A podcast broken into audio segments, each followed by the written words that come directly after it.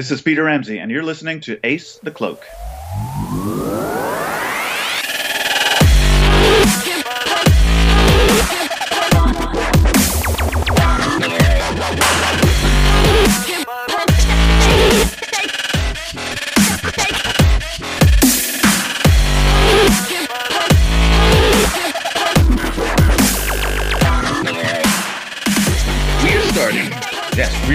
Podcast. we have started. Please, please listen to this now.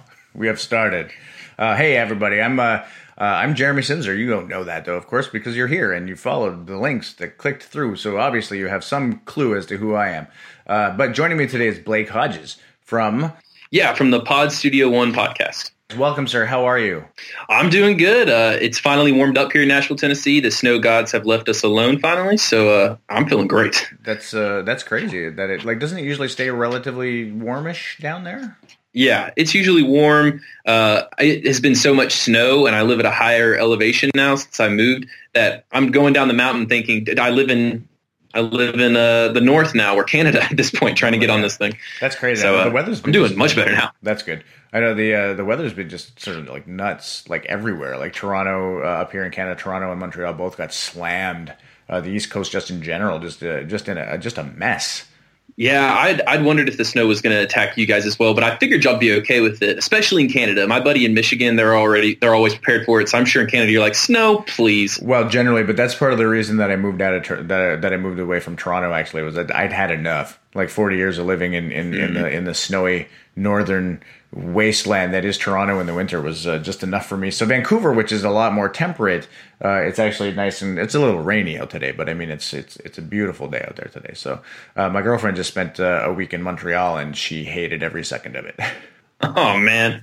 So it sounds like you're kind of in the Seattle of Canada. Uh, very much so. We're uh, we're two hours away from Seattle, so it's uh, it's just a lovely drab, gray, rainy area. But at least there's no snow, so that is good. So, um, uh, why don't you take uh, a couple of minutes just to let everybody know what your podcast is about uh, and what type of things you like to accomplish with it?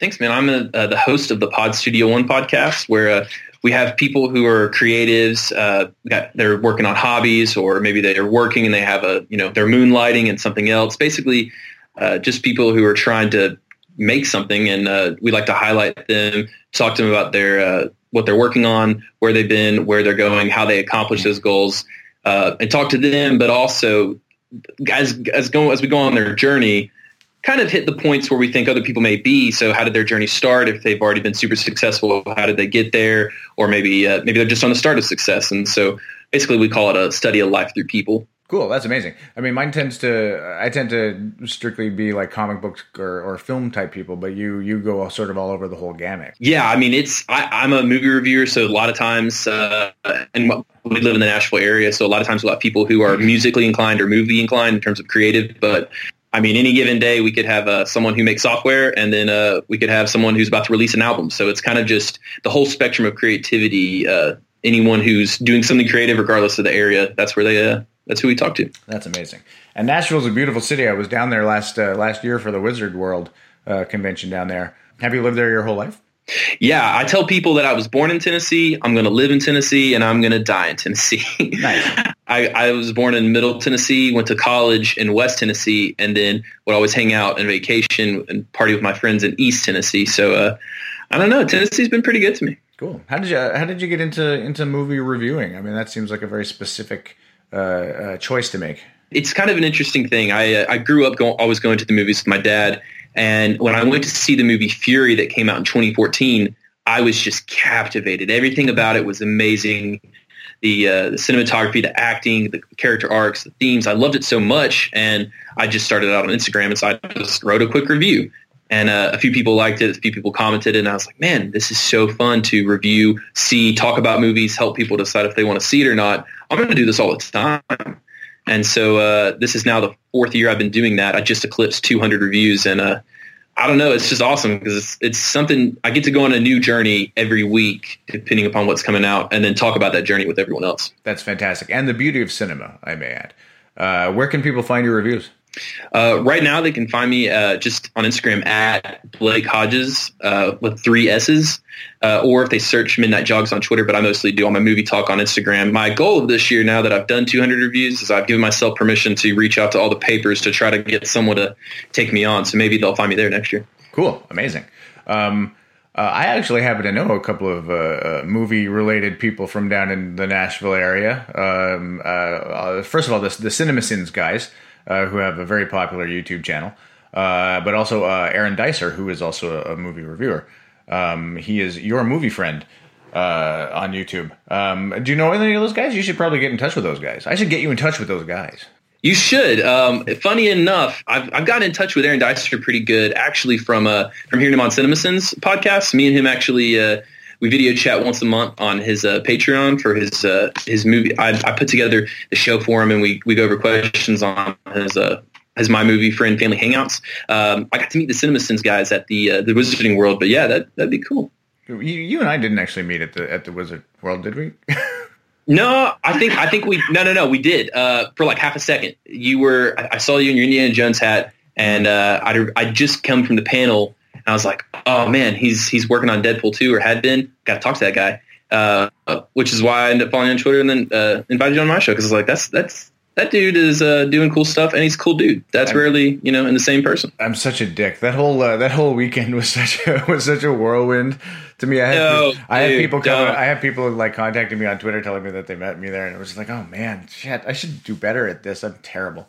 I have the memory of a of a I don't even know what I have the memory of. A bad memory though. That's what I've got look, those kind of weekends are just like the first weekend of college, welcome weekend, where you meet so many people that in your first week of classes, you don't remember any of those people. It's impossible. That, it's an no, assault seriously. in the senses. And that was that was like my first con that I'd ever been to as well. So the whole thing was just like I was looking around like a like a like I had like stars in my eyes the whole time. It was just kind of crazy. So, anyway, it was a super fun weekend though. It was great. Oh yeah, same. First con, and I went there with my wife, and I was like, "This is crazy! I didn't even know all these uh, different communities and areas existed." Yeah, it's amazing. That actually is uh, that con. Me just attending uh, uh as a guest of the CinemaSins guys uh, has led me to book. Uh, so far, anyways, two upcoming convention appearances for myself. I'm going to have an artist alley table and all that stuff, so it should be good. I'm looking forward to it. Oh, nice. Yeah, should be fun. all right, so as we do every time we get together every six months or so, let's let's have a look at what's happening in the news, shall we?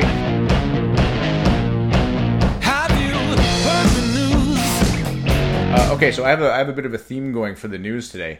Uh, this is all stories about movies that I didn't think were actually happening, or uh, that I thought were already happening in a different kind of a way. Anyways, so the first news story that I saw yesterday, uh, uh, apparently Toy Story four now uh, has just signed on a new screenwriter uh, in the in the person of Stephanie Folsom. Uh, I didn't. I looked through her stuff. I didn't really under, recognize a bunch of her credits and stuff, but she's replacing Rashida Jones uh, on this. Uh, this does not personally, for me, anyways, bode well for uh, Toy Story Four, which for me.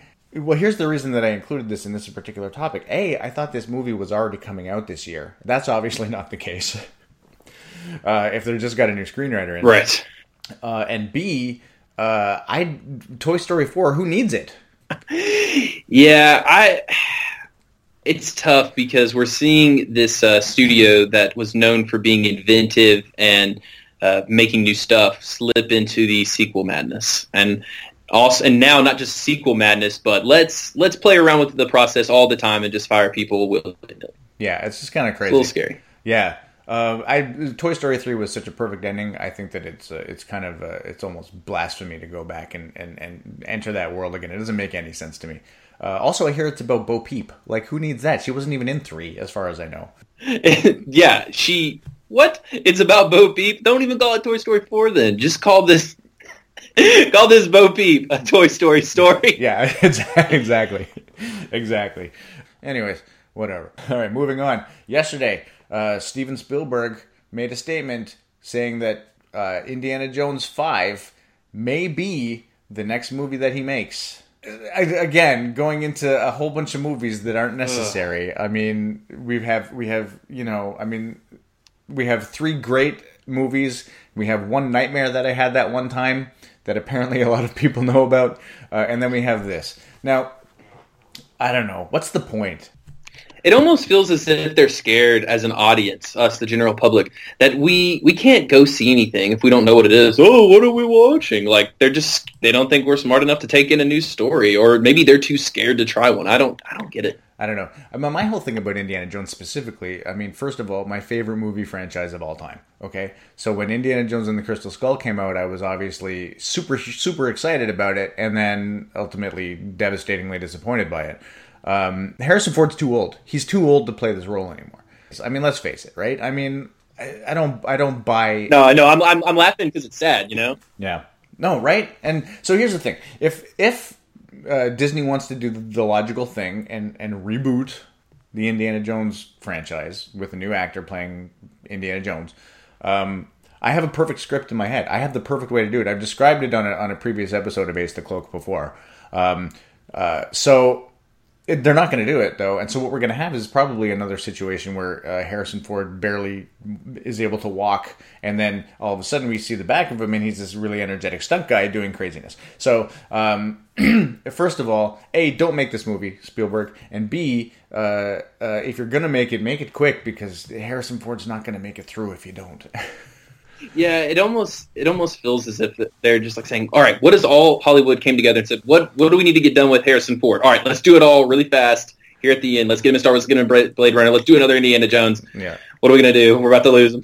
I've said this before, but I, I will not rest until until I see uh, Witness two, based on Crystal Skull alone. I don't want another Indiana Jones movie, and that's saying a lot because I love Indiana Jones. How would you feel if they treated it a little bit like James Bond, where they kept the similar, this is the mission, this is the tone, this is the goal, and there was a new guy? Would that be better than, you know, Indiana Jones 5, Harrison Ford uh, retirement episode? No, I, in all honesty, I would rather they just they just stopped altogether. If if there's a yeah. if there's a uh, a world for whatever reason where they have to make another Indiana Jones movie, they should go with my story idea, which which is to say, um, it's it's long and involved, but I'll give you the the breakdown of it. You get Harrison Ford playing old Indiana Jones, and then you parallel that with a story with a young Indiana Jones with a perfectly cast. Who knows who that will be? I have no idea. Uh, maybe Ryan Gosling. He'd be actually pretty good. Um, uh, so that you get these two parallel storylines going. They're happening at the same time screen wise, but one's happening back in the 30s and one's happening, I guess it would probably have to be in like the 80s or something like that. Um, so that, uh, and then so you have old Indiana Jones die, obviously in the in the old version, but then you have young Indiana mm. Jones with this new actor continue on into future movies. So you get this nice little sort of sentimental handoff thing that you can do, and and, and if it's written properly, I have it all broken down. Lucasfilm really needs to call me. Um, uh, then again, I think it could work. In a world where we have to recast, I would like to see that kind of handoff. That's all. Well, yeah, if they did that right, that could be a serious uh, storytelling feat if they could pull that off. That right. would be super cool visually, uh, storytelling wise, and it's it's like the ultimate cheat. They they get to have their their new guy, and they don't have to make anyone super mad in the process because they do something cool with it. Right, and you don't have to have Harrison Ford do any kind of stunt work or anything. All the action can take place in the past with the young guy, right? Whereas like story driven stuff, investigation, finding the antiquity, whatever, all of that stuff can happen with old Indy. That's fine, but just don't make him run. Don't make him run. I don't believe it. yeah, yeah. There's only so much suspension of disbelief you can do. Well, it's just like there's that one sequence in, in Crystal Skull where he's in the rafters at the museum, right at the very top, and he's like jumping from rafter to rafter as he swings on the thing, and it's just like I don't, you know, I mean, come on, what is he, 80? He's like 70 years old at least, right? So forget it. As soon as they go to the stunt guy, it's it's completely obvious that it's not Harrison Ford anymore. I don't see the point in that. You know, it's just it's just wish fulfillment that I wish my grandpa could still do the crazy stuff he did as a kid. Oh, look. yeah, maybe they'll maybe hey maybe they'll hear this. Maybe they'll stop trying to to shoehorn a uh, awkward, ill-advised plot. Uh, okay, and the last news uh, item that I've got, and this falls into this category of movies that I didn't think was actually happening. Um, apparently, Joel Kinnaman, who played uh, one of the people in uh, Suicide Squad, I'll be honest, I wasn't paying very close attention um, has posted a photo uh, of him and a whole bunch of the Suicide Squad people, like at the gym or something like that, um, in preparation for Suicide Squad 2, which I didn't even think was going. Um, now, the reason that this is a news story is because uh, Jay Hernandez was in that picture, and uh, he played Diablo in the first uh, Suicide Squad movie, and he died. So, what the hell? What's going on? I'm so confused. I also don't care because Suicide Squad was terrible. Yeah, there's only so many uh, helicopter crashes you can have. I I thought for what it was trying to be, just a dumb, fun comedy uh, in the summer, it was fine. But yeah, making that into a sequel, I don't mean what more is there really to do there? I have no idea. I have no idea. Uh, but apparently Joel Kinnaman's getting in trouble for posting that picture from like Warner Brothers really doesn't appreciate it apparently. Yeah, if that's your headline, then I think the next headline might be Did this just end? Suicide Squad 2 has been canceled. Right, seriously. So here we go. We had three news stories about movies that I didn't think were happening or that I thought were happening sooner than, than, than it turns out they are. And probably won't happen. Hopefully, none of these three movies will actually end up happening. That's my hope. Yeah, but I mean, how often do movies get cut that close? Is that does that happen often? I mean, No, if I it would- does, then yes, these are definitely good cut candidates. Well, I would say like uh, Indiana Jones probably a pretty good uh, uh, bet for not getting made. Uh, I think that they're they've just started to think about starting to make it, so I don't think it's going to happen. Uh, I think Harrison Ford will probably get up one day and just go, "Yeah, you know what? I'm too old for this shit. Like, let's not even worry about it." Um, uh, Toy Story, they probably invested way too much to to not do it. I don't know. Suicide Squad seems kind of weird, right? I don't know. And it seems like an odd choice to me. Money, I guess, money. Anyways. Well, yeah, I mean, any anytime cuz money seems to be not like the answer we want, but sometimes sadly the answer of why stuff does happen. Of all those three, maybe Suicide Squad, they're they're just grasping at straws at this point. What I are they going to do? You know, Justice League didn't go over as well as they wanted it to. I mean, I think they need to restructure and start from scratch. Personally, that's just me. I mean, that's a topic for another time, I think. Uh, but yeah, anyways, we'll see. I think I didn't even think they had a director uh, assigned to it yet, so I, I honestly don't know if it's ever going to happen, which is fine. All right. Well, and in, and in keeping with this this news of what's getting cut, uh, did you hear the whole supposedly the whole Dark Universe with Tom Cruise, the Mummy, that all got cut? So maybe there is some hope for uh, studios realizing what direction is wrong and rerouting. Maybe, yeah, I heard that. I mean, I, I think that that was a weird sort of choice to begin with. Uh, so yeah, I mean, we'll see. I mean, I'm hoping that we can get a little bit. I mean, I mean, at the end of the day, if you don't want to go see it, don't go see it. So that's fine. I mean, I, I can make those choices, but you know, let's let's. I think we should spend our money in different directions sometimes. But that's just me, and I'm opinionated. Okay, so here we're going to move on now to a, a new segment that I've never done before, and it's called "I Can Fix It," in which we take a plot point from a movie that really stuck in our in our sides, uh, and then suggest uh, a way that we can fix that plot point, and thereby make the movie a better thing. So here we go. I can fix it. I can fix it. Do you want to start? Do you want to go first, or do you want me to go first? Yeah, I, I really uh, start by saying I love the idea for this segment. When I saw uh, you announce it, I was like, you know what? That's a great idea. I wish I had an idea for something to fix. Uh, and now I do because uh, there's been a lot of Star Wars talk. The dust is finally settling, and I think I can fix a problem. that story, yeah, that dust. No pun intended. Uh, the gosh, that was awful. Actually, for me to say, that was awful. Um, the, I stand but anyways, that. I, stand here to fix.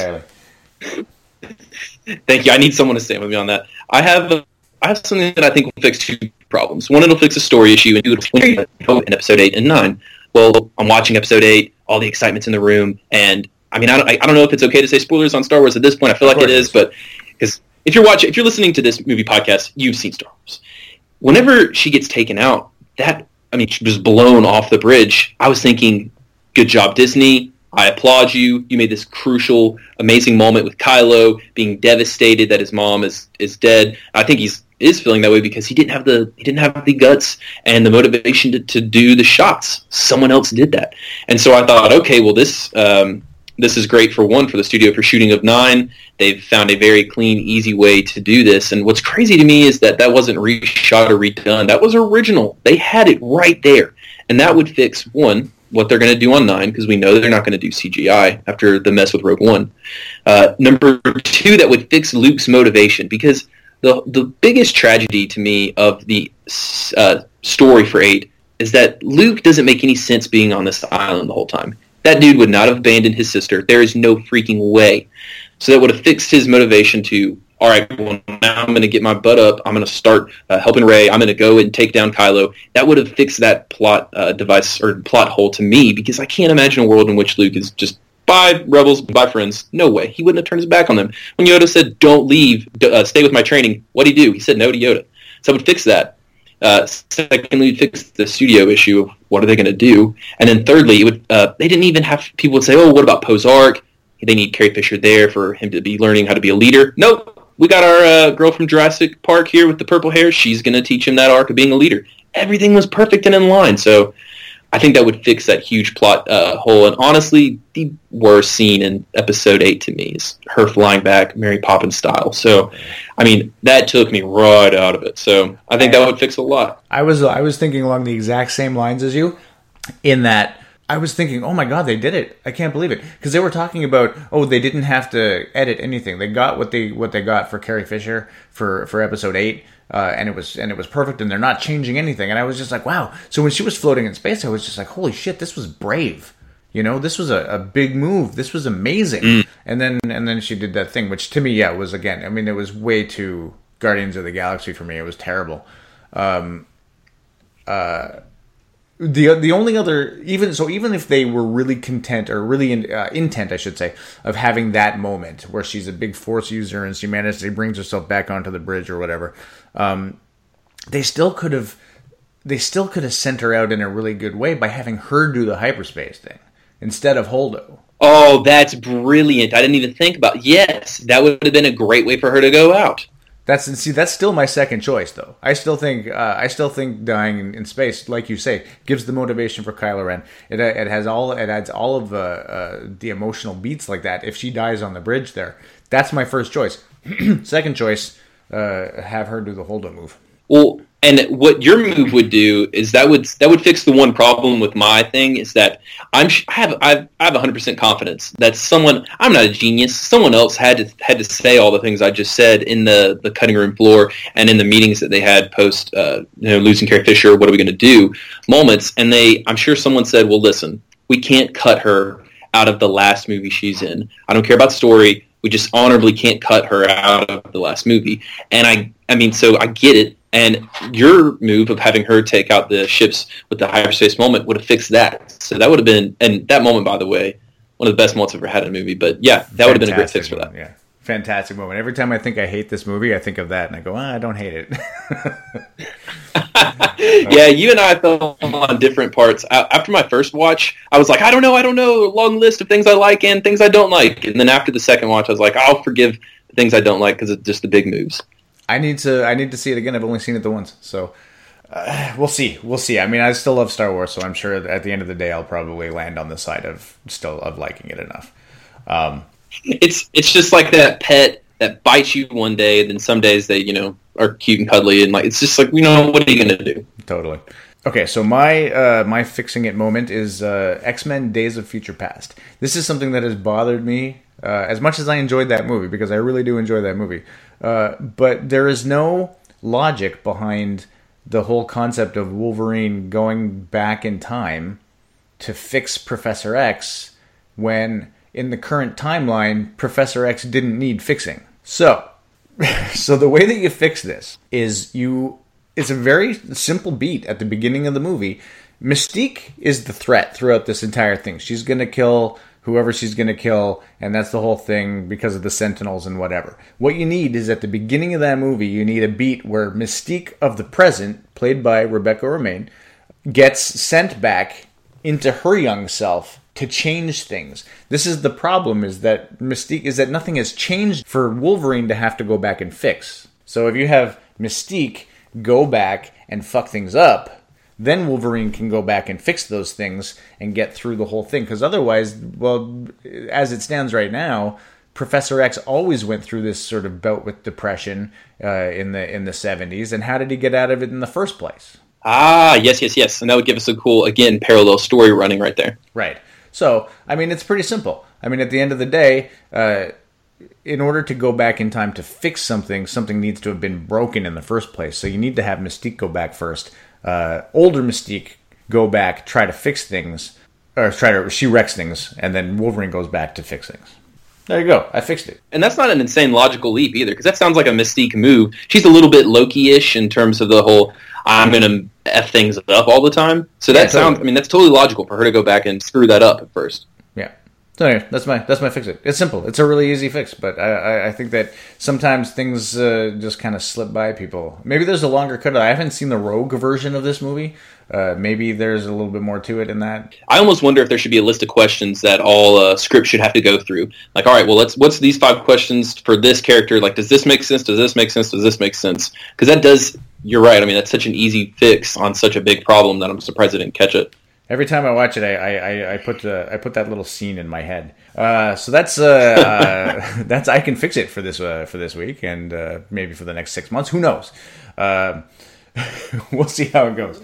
Um, anyways, we're I don't want to take up too much more of your time. So before we do head out, what do you have to recommend this week? So I feel as if my recommend is a little bit of a cheat, but that's because I gave this a lot of thought.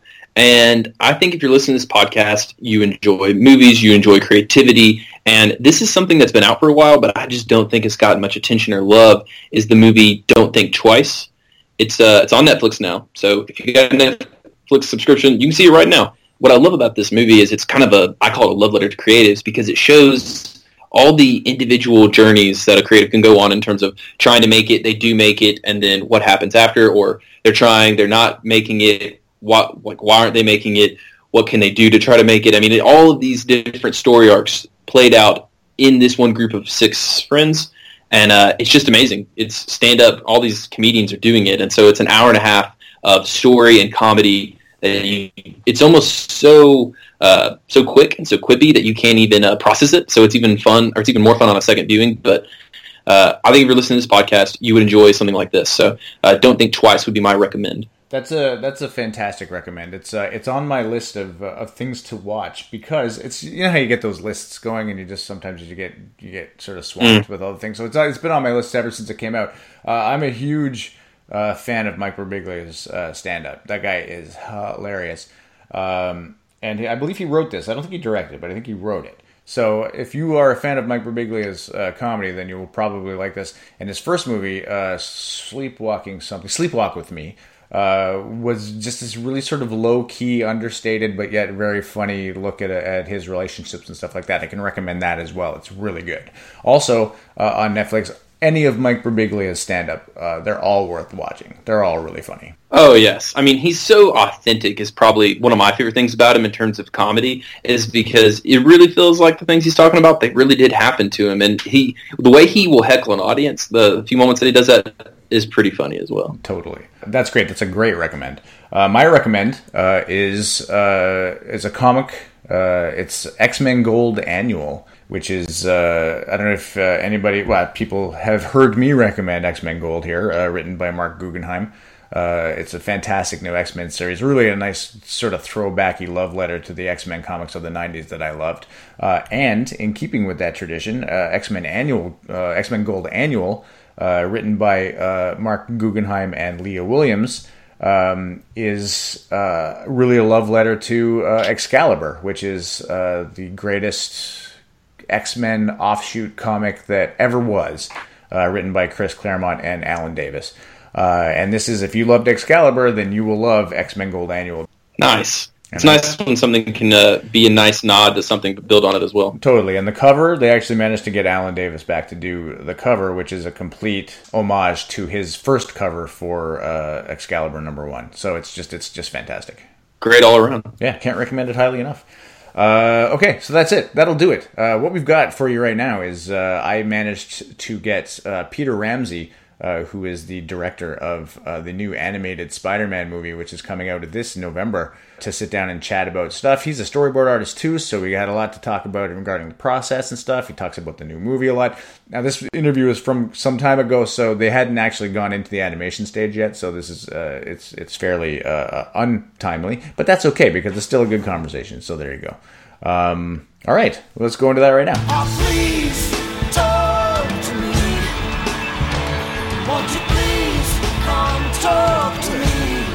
some time with me today, I appreciate it. My pleasure, man. My pleasure. So how you doing?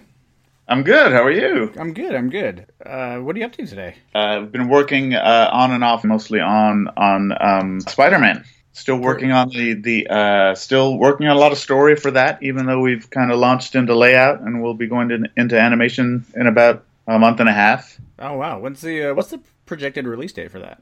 Uh, release date is December December fourteenth, twenty eighteen. 2018. Oh, so still a, a fair ways off then. uh, yes and no. A year, a year and a half is kind of it's it's it's a short sprint for animation. So See, it's funny because I actually I don't know. I mean, most of the storyboarding that I do is uh, has been uh, live action, so I don't know what the turnaround on a on a big uh, animated feature like that is. let's see. I came on. I was working on it uh, for uh, working on it for a while last year, but around the around the around the end of last year, I came on as a director. So two years is kind of a short turnaround, actually, from Right. where we started. So it's quick. Cool. Uh, what were you uh, What were you doing on it before you were tapped as a director? I was storyboarding. Just storyboarding it. So okay, so I'm just going to jump right in then, if you don't mind me Go asking. for you, it. How do how do you make the transition between storyboarding that and and directing it? Well, you know, and it's funny because in animation, it's a lot more fluid. I mean, the, between the different job descriptions, a lot of the times, uh, you'll so many directors come out of story that it's it's. I don't know if you'd call it a tradition, but it's it's very usual for a director to, you know, between projects, end up storyboarding on somebody else's project Oh, okay. whether it's yeah whether it's just helping out or whether it's just you know make money to get by or, or whichever Right. Right. yeah and in this case it was kind of a combination of both because i was friends with uh, bob bob Persichetti, who was the other director on spider-man Right. and we had worked together for a long time at dreamworks and knew each other well so uh, he asked me to help out on that after another project i was on uh, crashed and burned Oh, so I said, sure. Came on, and uh, it just so happened that they started realizing with the schedule they had that they were going to need more than one director. So uh, I was a good fit. Uh, that's that's amazing. So on an animated feature such as this Spider-Man one that you've got coming up, uh, are you like when you make the jump from being a storyboard artist to a director? Are you now in charge of voice performances as well as uh, what's going on visually? Like, are you full on like director? Is there a different division of labor with between the two directors? Uh, yeah, we- we're we're both kind of splitting up everything. I directed a feature before. Uh, Bob uh, was a head of story and a writer on The Little Prince, and I think he was uh, also did the same thing on Puss in Boots, and I think he's directed you know little stuff here and there. Right. So both of us have directing experience, and uh, it's you know it's it's one of the advantages. One of the reasons I think I they ended up asking me to come on and do it was because I had directed something solely on my own and could step right in and Right. hit the ground running. It would certainly be helpful. I could see I could see how that would be a, a benefit to them for Yeah. sure. Uh, which, by the way, uh, I watched in in preparation. Uh, uh, speaking with you today, I watched uh, Rise of the Guardians, Oh. and uh, thought it was fantastic. Hey, thanks, man. I really like. I really liked the, the, the style, the design of it. Uh, Yeah. just every, the story was great. It was just it was because when it came out, it was it was a little off my radar. Being a you know a There's forty, an awful lot of forty year old man. I mean, with no kids, it's not you know. Uh, Yeah. But yeah, so I checked it out. But man, it was really good. I liked it a lot. Oh, thanks. I appreciate it, man. I appreciate it. A lot, of lot of work, a lot of work went into it. So much appreciated. Excellent. Um, and it, uh, from what I hear, it uh, it did pretty well. Actually, was that uh, was it a success domestically, or was that a lot of uh, overseas? Um, it, it wasn't it wasn't the biggest success domestically. It it it kind of it was weird. It was it was a situation. Uh, oh, long story short, we opened under with terrible marketing against against uh, crazy competition, Right. which was uh, uh, Skyfall and then the uh, whatever Twilight movie was out that year. Right. Right. They were both out, and we just got hammered. And it was at a time when uh, uh, DreamWorks, we were the last film under DreamWorks deal with Paramount, the distribution deal. Okay. So that was also another like weird. There was there was just like this perfect storm of elements that kind of screwed us. right. What can you do? The movie biz. But uh, we That's how it is those, those things were we did okay worldwide, but then we did really good on home video, and it's got a little bit of a cult following now. So Yeah. No, I could see why. I mean, like I said, it's. Uh, like without having to rely on like a franchising, uh, a, char- a franchised characters or anything like that. I mean, it, in a way, it kind of does. yeah, yeah. It's a Uh, weird, yeah. but it's just yeah, really, really cool, like imaginative story. Uh, the performance, the vocal performances are fantastic. Uh, oh, we had an incredible cast. really, So, really, yeah, you got really lucky. I think with the the people involved, it was really great. Yeah. Um, I will be recommending it to uh, to anybody that I speak to. Oh, thanks, man. I appreciate that. Oh, no worries. Um, okay, so let's, uh, if you don't mind, let's uh, back it up a little bit then. Not at all. Um, so you've got a, a pretty uh, long career as a storyboard artist uh, Mm-hmm. and working just in the in the film business in general as an illustrator and and uh, various other things. Um, how did you uh, get into that? Like, where did what did you study in school and all that type of stuff? Wow. Um, well, I mean, honestly, I was a college dropout. Um, Me too. I, hey, man, man, it can be done. yep. Um, I I went. I started at UCLA as a fine arts major when I was 17 years old, straight out of high school, and I really had no idea what art really was beyond, you know, I, I was into mm-hmm. comic books and you know Frank Frazetta or whatever, and Yeah. I I really just wanted to draw cool, and I got into the fine arts program at UCLA, and from the first day I was getting hit with you know cubism and conceptual art and minimalism and it was so it was so far over my head that I was I was totally lost. I mean, ironically later on but by the time I was kind of on my way out of UCLA because I had kind of thrown in the towel, Yeah. um, I had had one really great studio arts class. I, I was really getting into English lit over there, and I, I just started getting really confused about what I wanted to do. Right. So I decided to leave, and it, that coincided with me getting really interested in film. So uh, after after college, I was just working at you know like kind of minimum wage jobs, you know, bookstores, things like that. But uh, on the side, I was I took a few film classes at uh, Los Angeles City College. Um, was hanging out with a few friends who were also interested in film and were just making tiny inroads into the business. And uh, after you know several years, I uh, stumbled into into uh, finding out about storyboarding.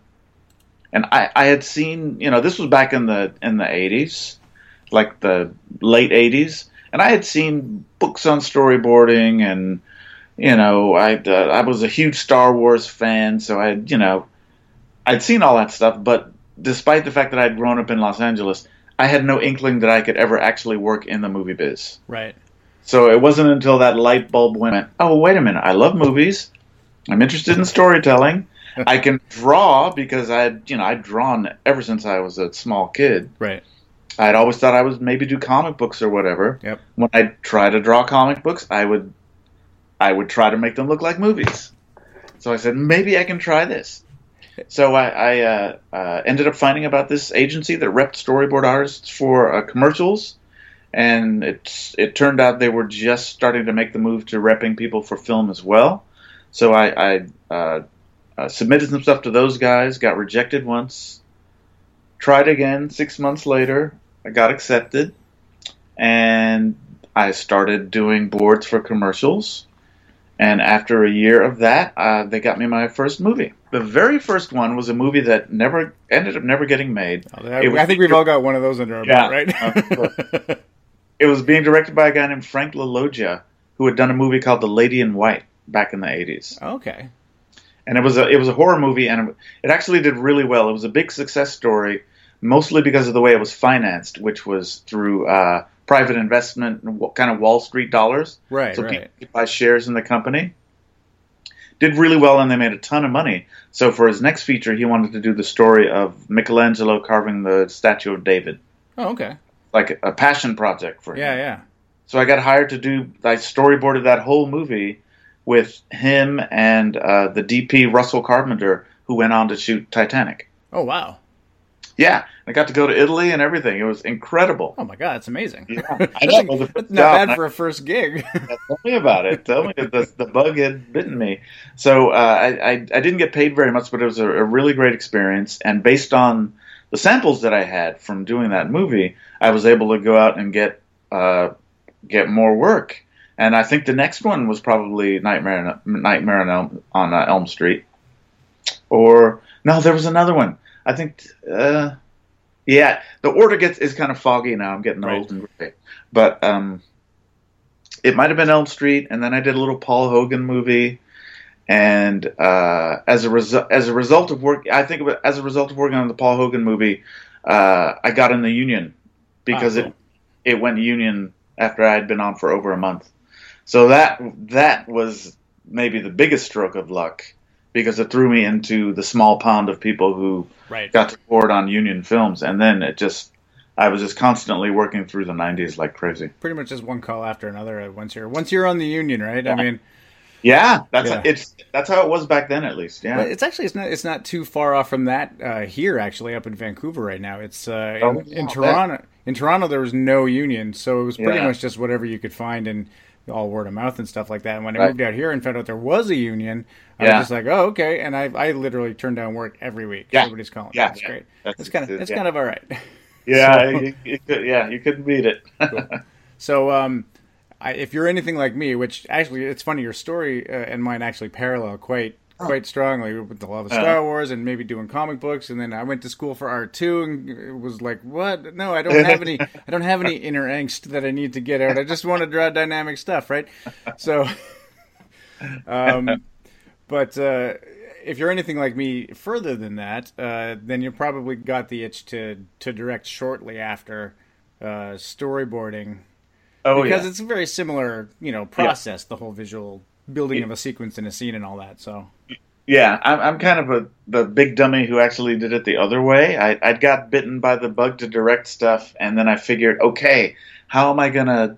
I've got to make a living, and how can I do it and try to work in the movie biz and I, and try to you know work my way up the ladder. yeah, And oh my god, I'll try the storyboarding thing. So that was my plan, and it actually it kind of worked. right. Although, you know, I tell people now, you know, if you actually want to be a director, the smart thing to do is just start making movies however you can. Pretty much. And now you can do that with digital cameras and whatever. So much easier now, right? Oh, God, back back then, man, it was I'm telling you, this was you didn't you couldn't you, you couldn't do anything but 16 millimeter. right. And I, I I was I worked on a couple of 16 millimeter shorts, but it's like, you know, I was married, I've just I'd just gotten married and kids on the way and it was kind of like, okay, are you going to put 10,000 bucks on a movie or are you going to not have your wife anymore? right. kind of a situation. So it was there's that you know the tightrope that you end up walking. But in my case, um, I was lucky enough to work with uh, work with directors on projects big enough that I was able to start getting a few second unit gigs Right. fairly early. And like you know, like you were saying a little bit earlier, the thing you do start to realize once you're working a bit is, you know, once you start learning the basics of staging and, you know, editing and and uh, how much of that stuff you can pre-visualize and how valuable that is, then you you start to you start to understand, you know, what you start to understand what goes into the craft and the people that you work with see what you have to offer. So you get rehired or you get recommended, and it really worked out well for me, and I, I gained a lot of uh, some pretty some pretty great opportunities, uh, second unit directing wise, and uh, got to work with some great people. Did you find like the first time that you had to actually direct an actor to do like the performance that you wanted to get out of them? Was that a, was that a challenge for you, or was it did it come easy? I'd say both. I mean, I think in my mind it was a a, a bigger challenge than uh, I thought because you bring. There, there's always that stereotype of, oh my God, I'm working with this actor. They're going to eat me alive. They're so tough and demanding with the first time director, and they don't know.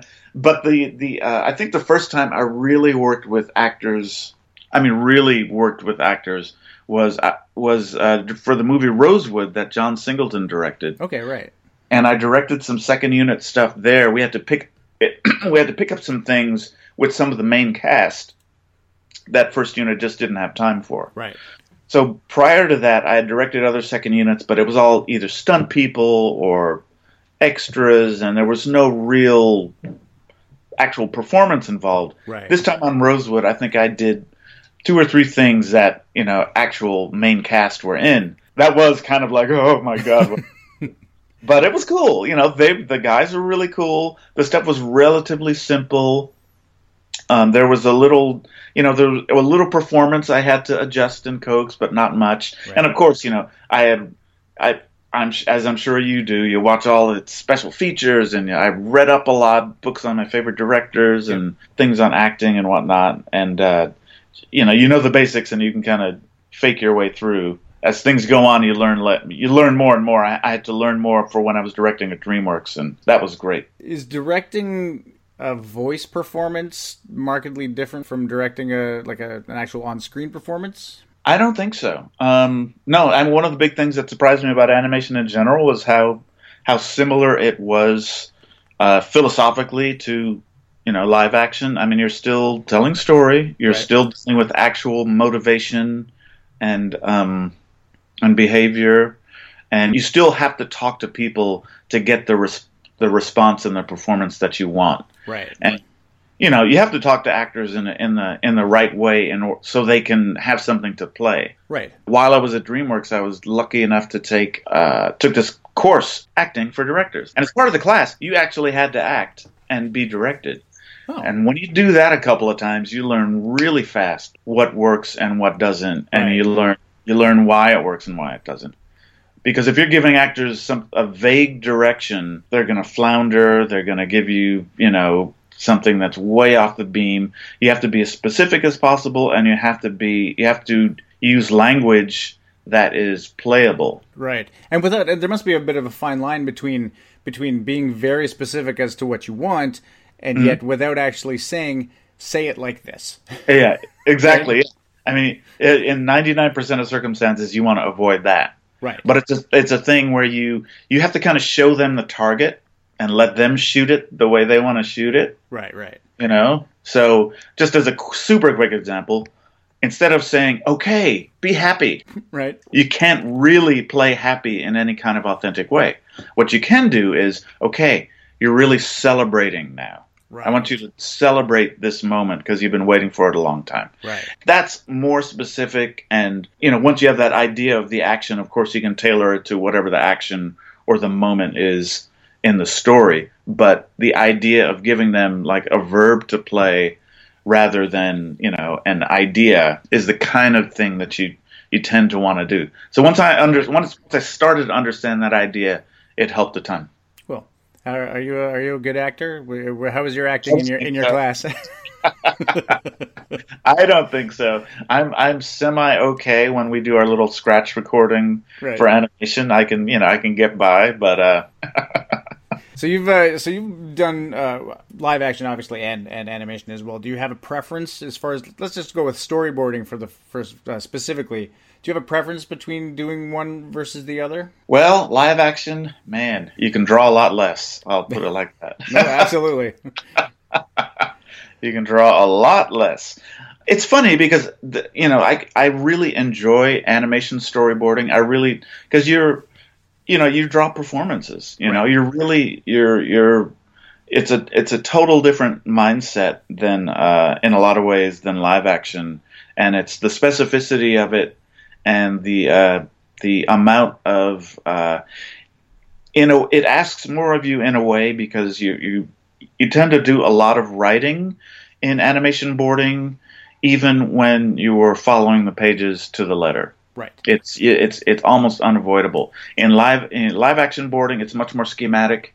It's much more kind of general in a lot of ways. You know, you you know you know things are going to change on the day of shooting. It's it's almost a given unless you're doing like a really specific uh, effect sequence or stunt sequence or something like that. Right. But anything else, you know, it's all up for grabs. In animation, it really can be, you know, what you see is what you get m- to a much greater degree. So there's different things I enjoy about them. So when the animators use the storyboards that you've done, they're really using them as the roadmap for what they're going to create. Uh, Yes. As opposed to sort of with the live action boards have a tendency to just be more of a guideline, more of a we're going to put the cameras here, but let's see what else we can do, and that because you have Right. the ability to pick up and set up over here, over there. But also as a as a storyboard artist for animation, you also have a bit more responsibility for what that final product will be. Is that, Yeah. that that's true, right? Like I mean, here's your sequence, here's the script, and you tend to tend to storyboard that out of your own head mm-hmm. rather than going to somebody else's shot list, correct? Oh yeah, Yeah. yeah, yeah, yeah. In fact, in, in uh, a lot of times in animation, and it's happening. I know it happens all the time now in uh, in live action. You'll just get a, a, an outline or a description. Right. you know, if if it all it all depends on in animation. A lot of times, that people get cast on different sequences for different reasons. Some people are known as great gag people. Right. You know, staging might not be the greatest, but they're really funny, and they. Uh, some people are. Um, some people are strong writers. Right. So, you know, even if their staging isn't the greatest or you know whatever, their their writing chops will kind of carry through the sequence, and you know sometimes those people are the ones that you absolutely want to have the most. Right. Ironically, because you know. Uh, uh, uh, there are there are all, I mean there are also pl- plenty of great people who do incredible action as far as boards and animation, but you you always know there's going to be the next step of well there's going to be layout and there's going to be there's going to be character animation that are also going to plus the action. So that's one thing where you can get by having strong concepts that you can flesh out later. Right. Other the other things, uh, writing and comedy timing are like. Well, I, I yeah, I, I actually I, I shouldn't even try to rank them because they're all they're all valuable in their own right. So, Right. uh, it it really is. It really does depend on on what person you need, what skill set you need for which sequence. Right. And it really does depend on the individual person too. I mean, I can say for one thing right now, I can put together a really solid action sequence as a storyboard artist, but I'm not a gag guy. I'm not funny. Yeah, right. Yeah, So- yeah. I mean, I would, I would say the, uh, the, um, I mean, there are guys that are so funny. I and I don't know, I don't know how they do it, but there, it's, it's, a, it's such a specific skill, and in animation, that's like, you're the, you know, you're, you're Buddha if you can do that. You're Right. the, you're just absolutely the greatest. My strength was always uh, being able to stage things and make things play, keep things moving. You know, a good sense of pacing and editing and dynamics and those things. Right. So those my which are things that I learned from live action. Right. So I, I think one of the the time at the time that I came into the industry, uh, CG movies were kind of on the ascendance. So the things I could do were particularly valued. That makes sense. I know that this sort of depends on like project to project and like director to director, but as a storyboard artist, again specifically, do you prefer, Mm-hmm. let's say for a live action movie, did you prefer having a shot list, or did you prefer a, sort of a half and half sort of situation, or prefer to have a bunch of freedom? Kind of depended on who gave me the shot list. Yeah, to tell you exactly. because I was, uh, I got, to, I, uh, it's probably the, the, yeah, I got to work with David Fincher several times. I, I noticed that. Yeah. and uh, yeah, and uh, when we first started on Fight Club, he we sat down next to each other, and he kind of dictated out a shot list, but he did little you know thumbnails on a on you know we each had a stack of typing paper, and he was dictating thumbnails and talking it through, and I was doing mine and kind of like taking notes and. So we would do that for most of the sequences on Fight Club after a while, he stopped doing the doodling and just started talking through, and I would, you know, Yeah. notes and sketch and whatever, and uh, it and it worked out really well. And it's one of those things. I'm sure you know. You you have a couple of sessions with a director, and you go, okay, I I'm I know how they think. Yep. Exactly. You know, I can. And the interesting thing was the two interesting things on the next project we did together, which was Panic Room. He uh, there were a, there were a couple of sequences he was very specific about because he had thought about them and had specific things he wanted to achieve. So dictated those in great detail. But on another few sequences, he he he just go, oh, uh, see see what you can figure out. You Right. know, work, work some stuff out, and then we'll get back together and talk about it. And which was like, you know, I was daunted, but at the same time, you know, uh, spending time with with David it, and and realizing, you know, his style is actually very simple and logical. Right. There are there's a, maybe a few idiosyncratic things he's going to do, but it's not super complicated once you start to understand how the guy thinks. Right. So I was able to do a pretty respectable first pass at something that he'd go over and kind of like, you know, adjust here and there maybe, or throw something in or take something out. But for the most part, I was pretty keyed into what he wanted. So on Panic Room, actually the boarding got simpler and simpler, and he started. He was really getting into previs then. So he would ask me to do the first pass of the previs with the previs guys, after which he would come in and monkey around and change things on a on a lot of sequences, and that was really interesting. Oh, okay, cool. Yeah, I've never been involved in the previs uh, process, like in a hands-on kind of way. I've always just done Yeah. the boards that have then been taken off to be prevised. Right. Uh, so, uh, and now you had an animation background by that point already, correct? No, I didn't. This Oh, was so before. was this the gateway into animation? in in a sense, uh, I, in a sense, I guess, I, I guess it could have been, yeah, sort of. But it was really, uh, uh, really after doing after doing that first movie with Fincher, man, I was, I was kind of ready. I, I felt like I had my chops, and I, you know, and I'd worked with some other good people before that too. So sure. Not uh, not the least of which uh, uh, is uh, Rachel Talalay. Uh, Oh, yeah? from Tank Girl. that's right, that's Um, right. Uh, I noticed that you did some second unit directing on that as well. Uh, That, that was yeah, that was I think the the third second unit I did, and by far the biggest. Cool. That That was is- a big second unit. That is a, a completely underrated movie, which I saw in the theater when it came out, and I absolutely loved. Uh, Oh. and have and have and have since uh, had the had the the distinct pleasure of working with Rachel on a couple of projects. So Oh, that's awesome. yeah, Great. she's she's great. She's one of my favorite people How uh, in the cool. world to work with. Creative, Yeah. creative, creative mind, just amazing. Oh, she's doing she's doing Sherlock these days. I know, right? Yeah, she Yeah. came by. She came by. As, she's done a couple of episodes of The Flash that I've worked on, and a, and a Supergirl as well. So, uh, so uh, what's so aside from the what were you doing right before Spider Man?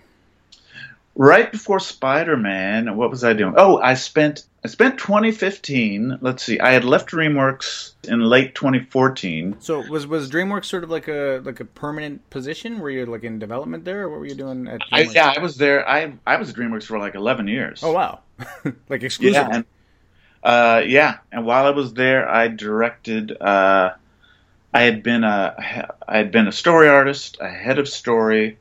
I developed a couple of things. Uh, I uh, I directed a TV special, and then I directed a feature, Rise of the Guardians. Wow. And after Guardian, uh, and during that period, the studio kind of started to kind of started to take on water. So a, a lot of weird things were happening, Right. kind of culminating in it getting sold not too long ago. But uh, after Guardians, uh, they their slate was already kind of plotted out for the next few years, and there was you know, there was no there wasn't a feature for me you know ready. So I was kind of hanging out there, developing some stuff and boarding on other projects, and but it started become becoming pretty clear because they weren't you know Guardians didn't do well enough to get a sequel. Right. and there didn't see, seem there wasn't anything else for me there. And i was getting a you know i was getting a few nibbles from outside a couple of other companies. So i left there in late 2014 and in 20 early 2015 i signed on with uh, avi arad who was uh, had a project that he was doing as a co-production with china so i went on to that um, and spent 2015 uh, writing and designing characters. Basically, uh, oh, doing we did an animation test with uh, D Negative, which was uh, an effects house in London, and uh, I guess I was there. I was doing that for probably uh, nine, ten months while they were firming up the deals with the Chinese partners, Right. and the whole thing fell. The whole deal fell apart at the end of 2015. And for no real reason, these things are just For so no- so fragile, right? Like it's it it like it was weird because I you know I got paid while I was working there and I you know I got paid to write two drafts of the script right. and um it just like evaporated But I- and I've heard the I've heard the same story dozens of times a lot of times for people who didn't get paid so I was kind of counting my lucky stars Yeah. No kidding. Yeah. And so in the aftermath of that, it turned out that Avi was also a producer on the Sony animated Spider-Man. Right. And a good friend of mine who, from DreamWorks, Bob Persichetti, was had been signed to direct it. So I got a call from Bob that said, "Hey, I heard you're, you know, I heard you might be kind of free. It would be great if you could come and board on this for a while." And I said, "Sure. I don't have anything else to do right now." Sure. So yeah, so uh, I spent uh, I spent most of that year boarding on Spider-Man and writing on my own projects and Right. hawking my own stuff, getting into development on on another thing, and then uh, kind of out of the blue in late twenty late twenty sixteen. Uh, they asked me if I would come on as a co-director on Spider-Man. Amazing. It was kind of awesome. So I said, sure, I'll do that. and that's going to keep you busy for some time, I, I reckon. So Yeah, pretty Now much I'm right up until release, I suppose. Now I'm wondering why I said yes. I doubt that very highly. If you, if No. you don't want it, I'll I'll I- be happy to come down there and take it over. I kid, of course.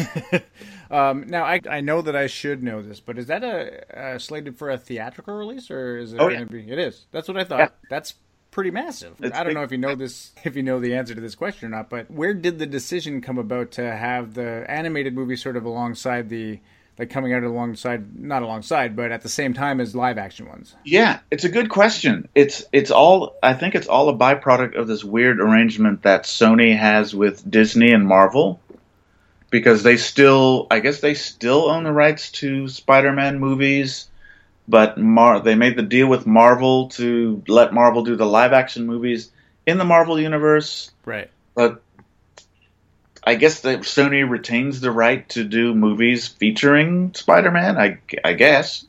So uh, somebody said, "Hey, let's do an animated Spider-Man movie featuring Miles Morales." Right. And this is this is strictly a Sony deal. This isn't like the Marvel creative, like Kevin Feige and them are not involved in this, or, or are they? No, they're not involved as of yet. Right. This is all. This is all Sony. That's what I thought. Yeah. I have no idea how things may develop in the future. I, re- I, I really don't. But uh, as of now, it's all Sony Animation, and it was it was actually I think it was spearheaded by uh, Phil Lord and Chris Miller. Phil Lord Oh, wrote cool. the script, and you know they they've worked with Sony before, and I think the idea was, wow, if these guys want to do a Spider-Man movie, we should do a Spider-Man movie. That makes perfect sense. I mean, those guys are doing just about everything right now, and Yeah, exactly, and and pretty and successfully. Yeah, and the the the take was actually really fresh and really interesting. So it'll be it'll be light years different from uh, what we've seen in the Marvel stuff. That's great. I'm really I know because the the Miles Morales story is is so different from the from the Peter Parker story. Yeah, and, and I know that fans have been clamoring for it.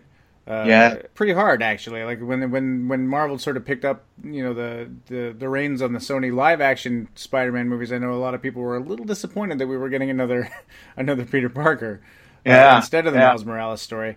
Uh, you know, I think there's room for both, but uh, you know, for uh, sure. Yeah, it's great because my, you know the Miles story is it's really different, and and at the same time it still hits all the classic Spider-Man beats. So it's it's it's really uh, it's a it's a blend of old and new. and it's it's really great to be able to to have uh, some representation uh, within our superhero It's worlds as well. So Yeah, it's amazing. I can I can only uh, I I I can only imagine you know what the response will be once it actually comes out. You know, provided we get it right. Yep.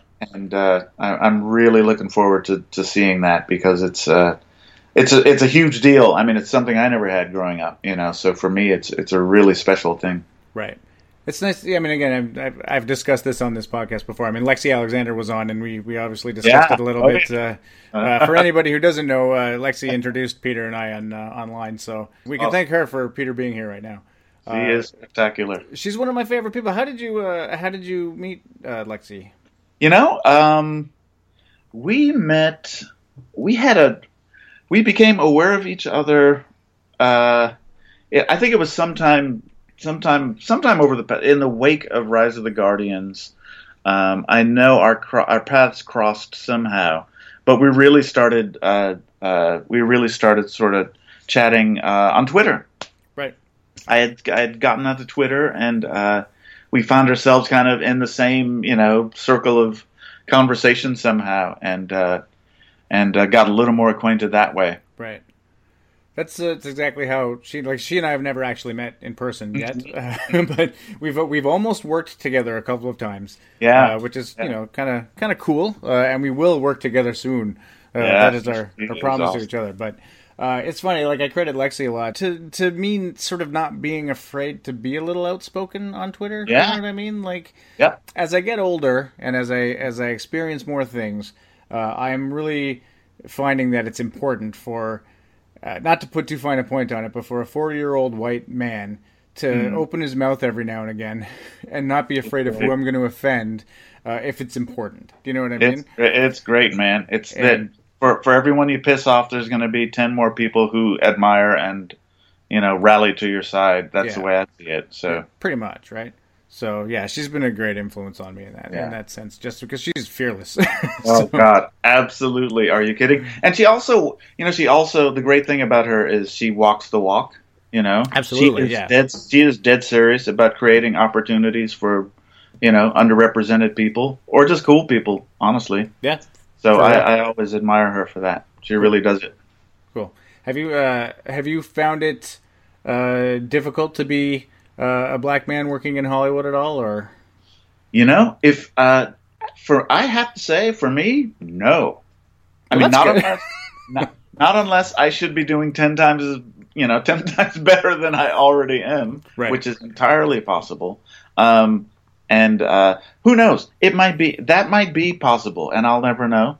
right? You know, but my my uh, I've had a I've had a I've I feel like I've had a lot of really lucky breaks. Right. I've also had a lot of people who have literally opened the door for me and helped me. Right. You know, and who have really I, I you know I'll, speak to you know students or or uh, do uh, you know do uh, talks with uh, groups of young with kids and stuff like that, and I always tell them you know, if you're in a creative environment and you're you're doing your best and you sincerely, you know, people see that you're sincere about doing a good job and wanting to learn more, inevitably there's going to be somebody who comes to you and asks you, "Hey, you're doing great. What do you what do you want to do?"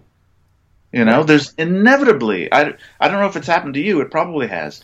It happened to me so many times after I got into the business that people on the creative side would open up and like extend a hand and I would have I remember one of the coolest things that happened to me when I was first started storyboarding was I was getting in these uh, art departments I'd be working in these art departments with guys who were there were still guys from like the golden age of movies back in the 50s and Right. Right. early 60s and stuff. So I'd work with these great old art directors and illustrators that were just like these guys had worked with like Alfred Hitchcock and stuff like that. Massive. Yeah. Yeah. oh yeah.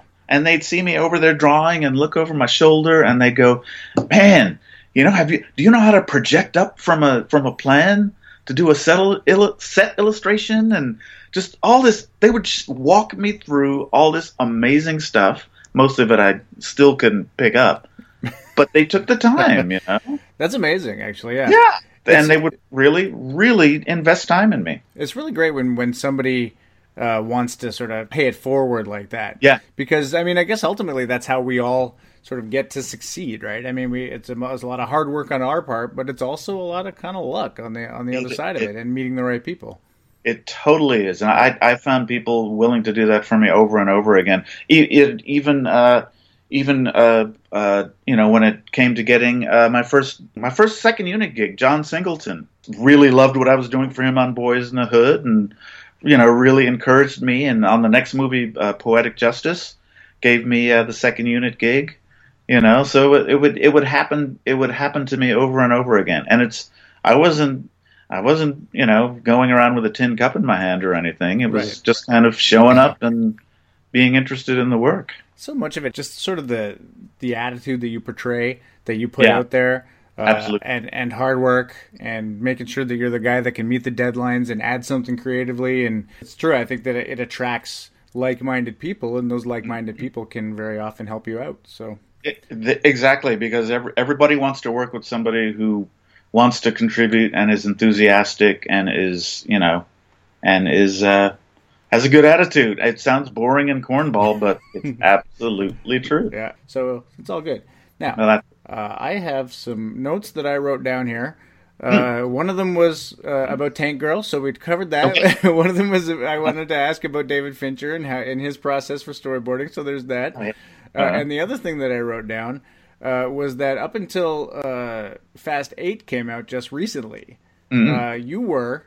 Uh, the highest grossing uh, black director uh, out there. Did you were you aware of that? Well, it's it's it's a yeah. I, I I I was and I wasn't because there's this weird thing of there's the difference between the d- domestic box office and Right. worldwide. So I think I think worldwide, I can't remember what my ranking is. Domestic, I I think I got knocked down a couple of pegs by uh by F. Gary Gray and Jordan Peele. Yeah, but Just recently, But, uh, though. I mean, that's you had a pretty good yeah. run there. I know it's kind, of, it's, kind of, it's kind of freaky. I have to every once in a while it pops up and I go, "Oh Jesus, yeah, hey, I should be getting paid more. What's going on here?" yeah, I think you should be making more. You should make more movies because I. Think I'm we- with you, I, man. re- I can't wait to see this uh, this Spider Man. It's uh, yeah, you're telling me I have to wait until next December now? Yeah. Like not even this coming December, but I, I yeah, I think it's going to really be something. I, I don't want to toot my own horn, and it, it's uh, we're we're trying to do something really different. So I'm I'm hoping that it pans out the way we way we want it to. that's amazing. You can't uh, tell me too much, obviously, but uh, what point of the process are you in right now? Like, are you still uh, have you like locked in a script yet, or are you uh, still sort of working that out? Um, we're we're still kind of working on it, and in animation that tends to be a pretty fluid thing. Right. You know, you, as you you go through iteration after iteration in uh, in story reels, and the the script tends to change and evolve along with that. Right. Uh, but in terms of actual production, we've just started uh, layout, just started rough Okay. layout. All right. Cool. So we're uh, we're just getting our first uh, our first um, pass in the computer uh, at the at blocking a rough, very rough blocking of the action. So Right. it's it's it's early days, but we're we're off we're off and running. Cool. What uh, at what point do you uh, do you start uh, the voice work and stuff like that? Have you have, are you, and are you thinking about casting it? Is that happening yet? Oh, yeah. Really... Oh yeah, we, Yeah. we have we have several roles cast. Uh, some were announced. We've got um, Shameik Moore, who was uh, the star of the Get Down, That's and right. I'm sorry, I knew that. yeah, that's Miles Morales. That's great. He's fantastic. Um, we have um, Jake Johnson from the show The New Girl in a in a role, Okay. which is really cool. We have uh, Liev Schreiber in a role. Oh, he's That's the best. I also love him. very awesome. I'm trying. I'm being a little cagey here. Yeah, no, you can't. Yeah, whatever you can't tell me, don't tell me. Of course, I don't want to. I don't. Yeah, wanna, we've got some. We've got a, a couple of other really cool names that are really exciting that haven't been announced yet. So That's I'll. I'll hold off on those. But it's it's shaping up to be a a really a really exciting cast. Cannot wait to see it. Okay, sir, I'm not going to take up uh, too much more of your time tonight. I really appreciate you coming and uh, and speaking with me today. Oh, it's a pleasure, man. Um, uh, good luck in everything that you do, and uh, I'm like I said before, I'm really looking forward to this uh, to this Spider-Man movie. I think it's going to be great. Oh, thanks so much, man. I appreciate it. It's been great talking to you. Oh, thank you very much. That's all, folks. All right, so I just wanted to say thank you very much to uh, Blake Hodges for joining me today for uh, some rambly bullshit before before that interview. Uh, thanks for coming by, man. Yeah, man, it was, uh, it was fun to come on and chat some movies, uh, chat some comics. Cool, I appreciate that. Uh, you can tell I'm terribly rusty. I haven't done this in a while, but that's okay. I'll get back in it. Uh, anyways, uh, thanks for thanks for listening, everybody, and we will see you next time.